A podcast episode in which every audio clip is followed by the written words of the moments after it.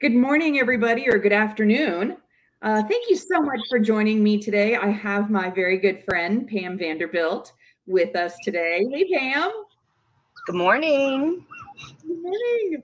We are going to be talking today about the musculoskeletal system. But before we do that, normally I tell you uh, the, the type of day that it is. And um, in full disclosure, I'm, I'm on site in Charlotte, North Carolina today at a brilliant conference, the National Society of Healthcare Business Consultants.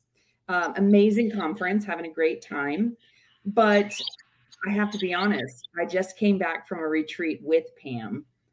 It was unbelievable, friends. I got to tell you, it was like nothing I have ever experienced in in all of my years of conferencing and um, uh, boot camps and sessions and meetings and annuals and uh, was so unique. The conference was i'm sure you've all seen it on linkedin. It was in san diego california hosted by advanced coding services um, beth schleeper.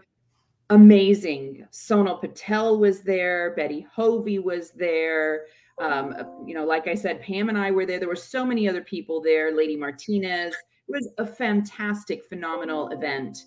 Um, and I only say this to encourage you all to join us in September in New York for another retreat um, or in Prescott, Arizona in October for another retreat because the education, the the fellowship we had together, the knowledge that we gained was priceless I don't know how you felt about it, Pam. Oh my gosh, you you hit it completely on the head. It's it's it is not a conference. It is a retreat. And so although we are sharing education, sharing knowledge, getting education in CEUs, it's really an opportunity to build relationships and get to know people and you know it's it's not a speaker on a podium style at all. It's very conversational even during the education sessions. So you know people are free to ask their questions. And you know there were there were several of us there that absolutely have a passion for evaluation and management services.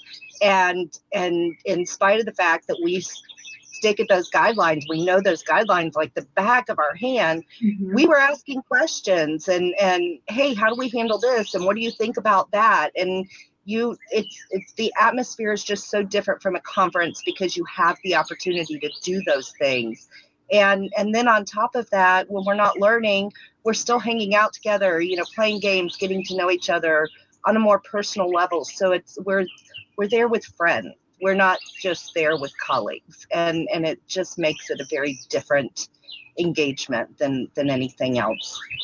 Absolutely. Absolutely. And the view is fabulous. Right, and the view is fabulous. Yes we were right on the pacific ocean. It was it was uh, still like i'm still riding the high. I don't know about you but it was incredible. Yeah. um and it was even nice because even at dinner time, if you had a thought, oh, oh, wait, Pam, you had mentioned something about modifier 25, and we were able to discuss it over dinner, like because we speak the same language and we yeah. think the same way. And it was just a, a wonderful experience. So um, I'm going to leave it at that. If you want more information, you need to sign up and meet us in New York City, or not in the city. Um, we're going to be in the Hudson Valley uh, sign up yeah. and meet us in New York in September. It will also be my birthday weekend. So if anybody wants to come hang out for my birthday and education and fellowship, um, I'll see you there. Absolutely. So today we're going to talk a little bit about the musculoskeletal chapter of the ICD-10 guidelines. Um, and, and I love this one, I'll be honest with you, because I think we were talking offline a little bit. Chapter 13 really brings us into the musculoskeletal and connective tissue. And, and I have a connective tissue disorder, so it's, it's true to my heart. And um, but it also kind of overlaps a little bit into our chapter 19 um, or eight, yeah, eight, 19, 18. 19. 19. Um, so I think it's really important that we talk about the differences between the two chapters. Um, the, the first thing though that comes to mind, and we I think we talked about this during the con- the retreat as well, was laterality. Um, it drives me nuts when I see unspecified laterality.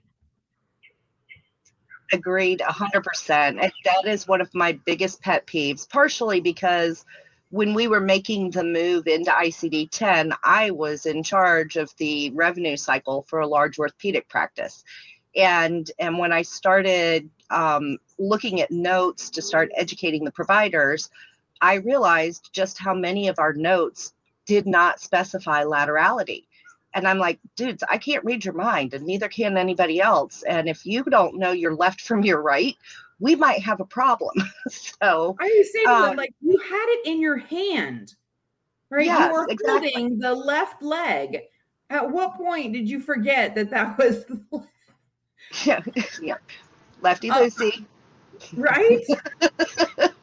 here's my thought. My thought process goes back to um, when we did the GEMS mapping from ICD 9 to ICD 10. And ICD 9 had all of those unspecified and didn't have the laterality built the way that ICD 10 does. So Doc said, you know, just build me a cheat sheet. I hate that word. A cheat sheet mm-hmm. that takes me from my nine codes that I know to the 10 codes. Well, if you have unspecified, the equal would be unspecified. But we've been doing the ICD 10 for eight years now. What's the Great. problem? Yeah. Well, and I think that the GEMS mapping still comes into play because even with our smart search tools, um, we'll see that if they type in, for example, um, right knee osteoarthritis, it will pull up a description that says right knee but the code that's associated with it is still the unspecified laterality mm-hmm. code and and so a part of that is not using the, the smart search tools correctly because there is a hyperlink on those that you click on and then you get get to the more specified code right, right. but they stop at the description and to the provider's uh, defense on this they see the description says right they are not coders. So they don't necessarily equate that the code is not correct for the right knee. And so, you know, there's something in the background that we have to do to fix that. My opinion is we take all the GEMS mapping out of it and and we start actually living in the ICD 10 world before we get to ICD 11. Couldn't so. agree with you more. Very well said. Very well said. And um, I, I, struggle with that. I also think one of the other culprits is for maybe some of the smaller practices that they're still using encounter forms. And yes. look, there's only so much you can squeeze on one piece of paper. So everything ends up being that unspecified. Um, yes. So in this day and age, with electronic medical records and in uh, the practice management softwares that are interfaced and integrated, why do we still need those? silly super bills. Yes, I agree. I agree.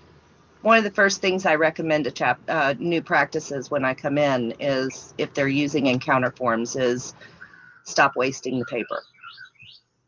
Agreed. You're creating you're you're killing trees and you're creating additional work which means ex- additional expenses because somebody's got to take it off the paper and get it entered into the system. Exactly. Exactly. And you tie people's hands sometimes because going into the electronic medical record, we really get to see that laterality reported. We really get to see, you know, maybe there's more going on that you documented that it expands beyond the little box that you have that limitation on the super bill. Absolutely. Yeah. So, so well, and I I love the, the go ahead. I'm sorry.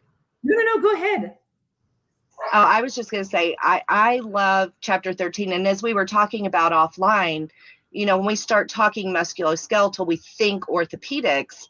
And, and so orthopedics is not just tied to chapter 13. There are other chapters in ICD 10 that we we deal with a lot, um, including uh, the the neuro chapters. Um, mm-hmm. So you know, if you're looking at your job responsibilities, remember that you may need to be looking at more than one part of the guidelines in ICD 10 to make sure that you are covered because your disease processes may not all live in one chapter. And right. definitely that's true for orthopedics.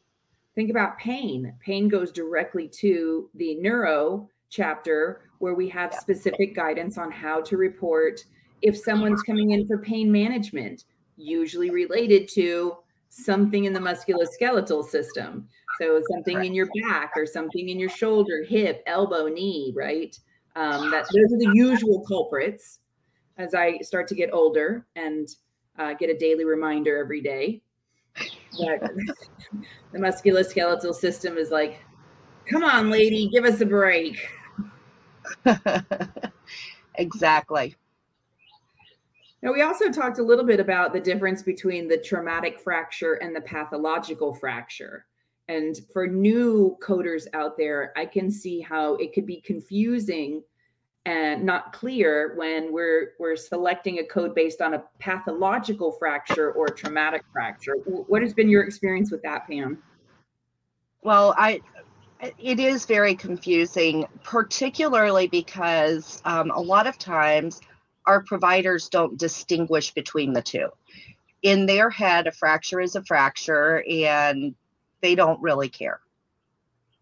Um, but we do have differences. If a a fracture happens as a result of an acute traumatic injury, we're going to be in the oh shoot chapter, and our codes are going to start with an S, right?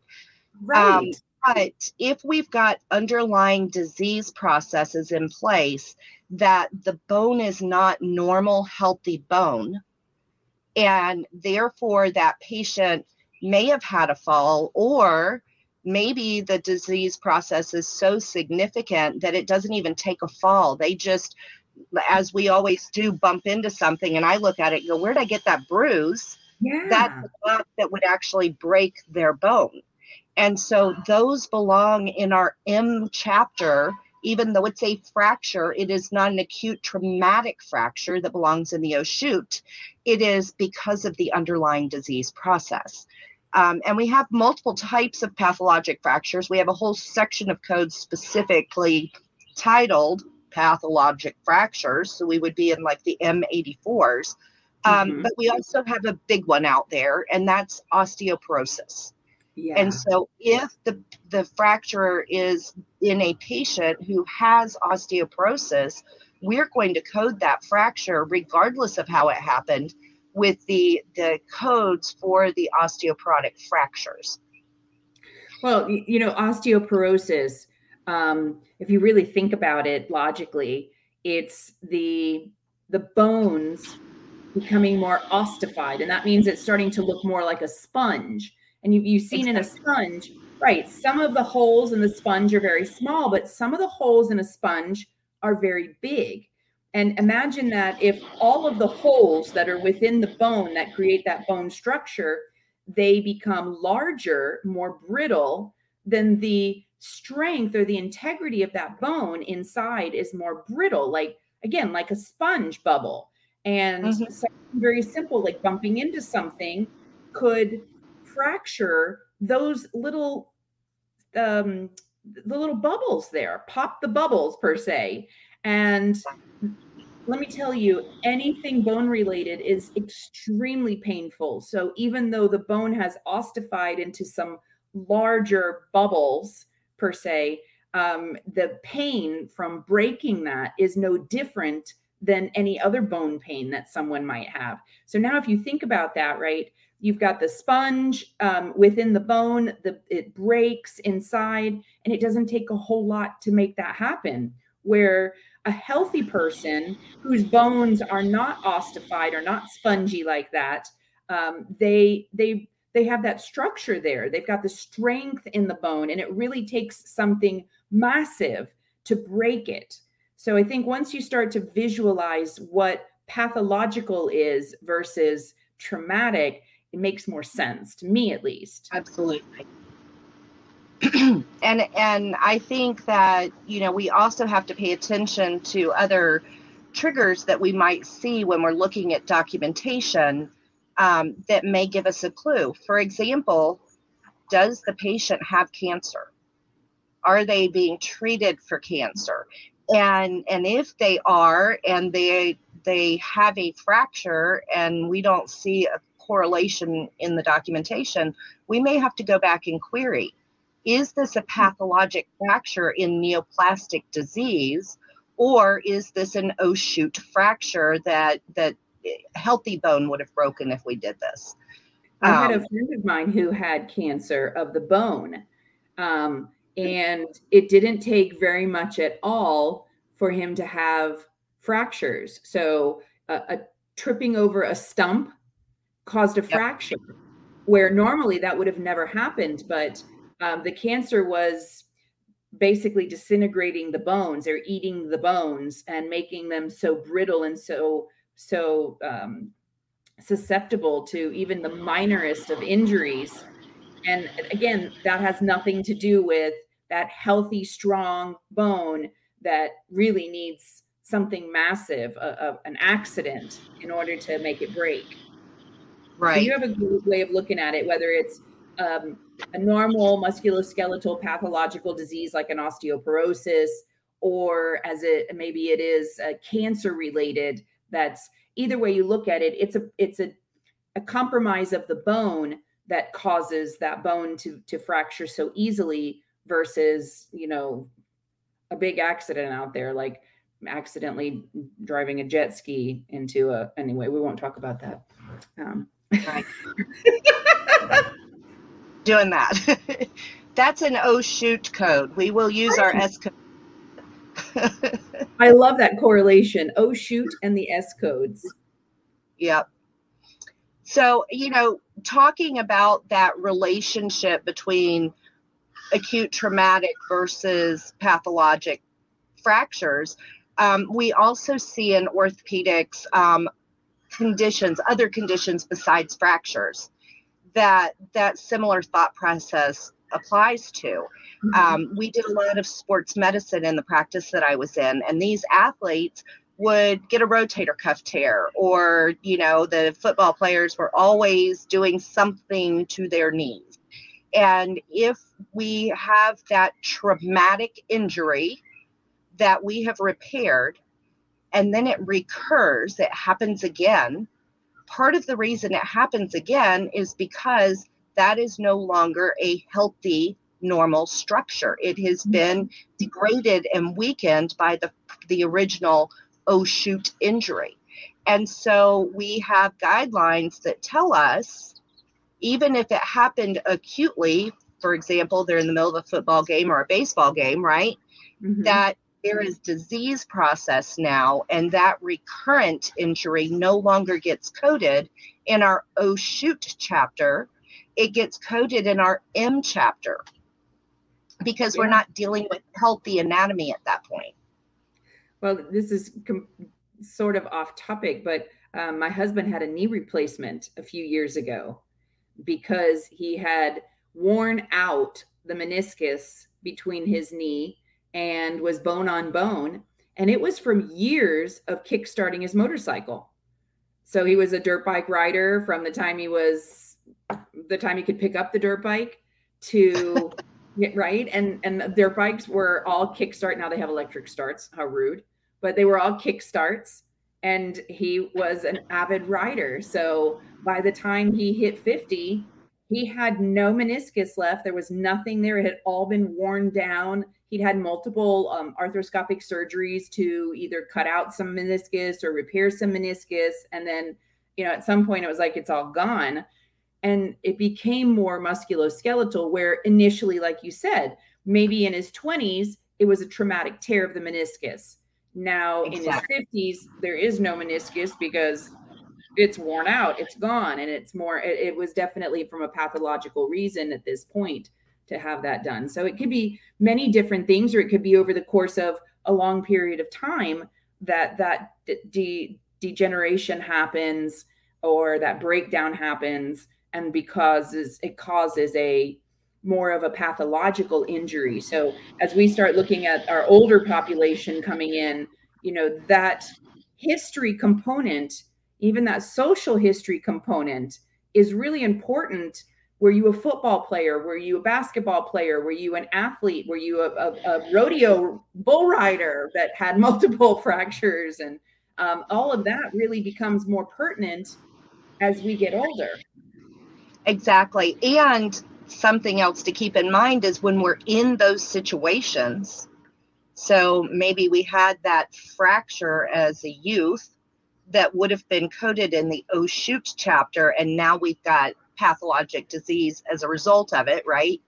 Mm-hmm. When we're billing that pathologic disease, we should also be coding our original oh shoot injury with the seventh character of S as a secondary diagnosis code because that shows that this is an after effect, a late effect of that original injury. And that is what our sequela codes are intended to be used for. It tells, it paints the picture, as our friend Sonal says. Yes. Right? Exactly. I, I, couldn't have explained it better myself. When, when we get to chapter 19, I always have a fun time describing those encounter codes but it's so true that sequela codes are used to report a new problem that's related to an old problem or developed from an old problem. So it, paints that picture of how we got here today. And, and I'll tell you from a from a doctor's perspective, sometimes just that knowledge minimizes the amount of diagnostic investigation that a doctor needs to do to get to the root of your problem. So it was easy for my husband's doctor to understand why the meniscus was non existent because of the history. But had he not given that history, there would have been multiple MRIs or multiple um, scopes to go in and take a look at, rather than relying on that history that was so important and it related to the current injury. Absolutely, which takes us back to our E and M. Just because we don't bean count history anymore, it is absolutely the opening paragraphs of the story we're telling about the problem. Yeah. And it is incredibly important that we still capture that information so that we know the beginning of the story. Was it, you know, I think that's that is so super important because I know providers and especially orthopedic doctors, low back pain, well, is it a sharp pain that just came on, or is it a dull pain that has gotten worse over the course of a year? Well, the the the diagnostics are so different based on just that reporting the the etiology of the present condition that information is it routes the way the rest of the visit it routes the e&m visit something sharp is very acute. You need to do something about it now because I'm not walking out of this office feeling like this, where something dull or something that's been growing. Yeah, yeah, I know I'm going to have to do maybe ibuprofen or nonsteroidal anti inflammatory. I'm not going to get that resolution maybe today in the office. That so very, very different. Absolutely, it is. It is. So, you know, when we talk about the orthopedic chapter, we, we touched on earlier laterality and how dare you not know if it was the left or the right. Um, but we actually have guidelines about how to report our services when there is a code for bilateral. Mm-hmm. And it's in the chapter specific, it's actually in our general coding instructions um, under number 13. And it tells us if the problem exists bilaterally and we have a bilateral code, we report that bilateral code even if our treatment today is only on one side. We don't stop and use a unilateral code until we have corrected the problem on one side and then it only exists unilaterally. Right. Right. I see a lot of times I'll get uh, right knee and left knee osteoarthritis. And I'm like, um, wait a minute, we have a bilateral code for that. Right. But I'll maybe they're supplementation on the left knee today, they'll report the unilateral code, but I can see a problem list that the patient has a bilateral OA. And so we need to be aware of that so we mm-hmm. can share the writers and coders and auditors that we do have instructions and, and orthopedics is definitely one of those where we see bilateral codes um, that we have instructions that we will always report bilateral until it doesn't exist bilaterally anymore. Agreed. And I'm glad that you mentioned that because that's one of those other little golden nuggets within the guidelines that answers that question and provides us with correct coding. Um, yes. The the I think we the, the last thing we can segue into is that beautiful um, general guideline number 14, where it says if you get that unspecified laterality that as a coder and, and when i saw this I, I completely just had a little like happy dance. Um, it says that a coder can look within the medical record at another clinician who has documented the laterality and use that to find the to assign the most specific code for that uh, injury or or that that pathological situation. Um, and it gives us a little bit of power as coders you know to make that decision and, and use that either bilateral or unilateral specific code. Yes absolutely. And and so that that ability to use other providers documentation or look back uh, for example patients sometimes coming in um, post-operatively. When we do total joints we do total joints and then we follow up annually to make sure that that joint is still stable correct? Um, and so if they're coming in for a one year follow-up or two year follow-up we might only see in the documentation that they're following up for a total joint replacement. But we can go back and look at which joint did we replace and get the most specified laterality code for it Right. It, it empowers the coder in allowing Absolutely. us to assume, which is something that we've been drilled into. We are not allowed to assume, we're not clinical. But remember that laterality doesn't change the clinical diagnosis, right? Right. So osteoarthritis, osteoporosis, pathological fractures, traumatic, even traumatic fractures, they don't, we don't change that diagnosis by adding the laterality to it. So as it is something that is allowed or accepted by a coder to make that specification of left or right or bilateral because it doesn't change the diagnosis itself. It only makes it specific. Absolutely. And and I know every ICD-10 book is a little bit different. The one that we use um, has little tips in it and there's actually a place that it has a little tip that if we can't find the laterality within the medical record, query the provider. Yes. And I like that we're seeing that language hit our ICD 10 books. It's okay to have that conversation. It's important that we're having those conversations with our providers because first of all, if we keep querying them, they're going to fin- finally figure out why are you bugging me so much? and that opens that opportunity that we can educate them so therefore we don't have to ask the questions anymore so right. if you do this then i don't have to do this and i say it all the time and, and i tell providers listen when when you're doing um, when we're doing education when we're doing monitoring and auditing for our compliance programs you know in the beginning if you've never had this done in your practice before there's going to be a lot of back and forth you're going to have your coders, your billers coming back to you. Um, and, and even annually, as things change, you should expect your coders and billers to be coming back to you with the query because that query is telling you that maybe guidance has changed or you're missing something that um, supports. They're really working for you and with you to make sure that you've maximized all that you possibly can document, not just from a reimbursement perspective, but maybe from a legal perspective or even a continuity of care. I, am sure that if you referred a patient out to have a knee replacement, that the orthopedic doctor would appreciate knowing which knee it is that that you're asking, you know, information on to get replaced. Yeah, exactly. exactly.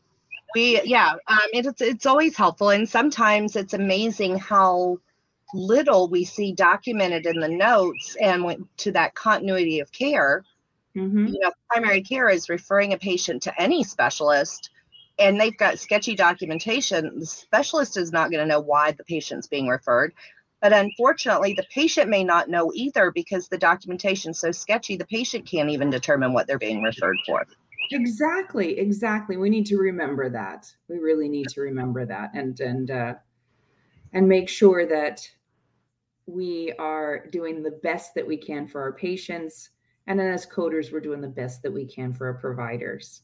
Absolutely. Can you believe our time is up, Pam? Oh my gosh, already?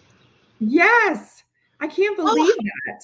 Yes. um I want to remind everyone again um, that we have the retreat coming up in September. Um, it's Advanced Coding Services, Beth Schleeper. If you can, the information will be all over the place. You'll be able to see it on LinkedIn and on Facebook. And I really, really encourage you if there's one education. And let me tell you, this the conference is in September. So I know that we'll be talking about a lot of change. We will be talking about the proposal that comes out. We'll be talking about ICD 10 guidelines that come out. Um, so if you really have maybe one education to focus on in the future, I would think about the retreat. It's a unique way of receiving information. It's a relaxed environment. Um, you can't beat the price for the retreat and and the networking, the fellowship that that we have together is just outstanding. So keep your eyes open. And, and in the meantime, if you have any billing coding needs, please make sure you reach out to my good friend Pam Vanderbilt there and she can help you. She has a consulting firm and a billing company and she can take care of all of your needs there. So her information's passing across the bottom there. Make sure you reach out to her. If you're not connected on LinkedIn, make sure you're connected. You connect with Pam on LinkedIn. Absolutely yeah. important. Pam, thanks again for joining us today. Thank you, Christine. Enjoy the rest of your conference there. I will. See everybody Thanks. soon. All right. See you soon. Thanks so much. Thanks for watching.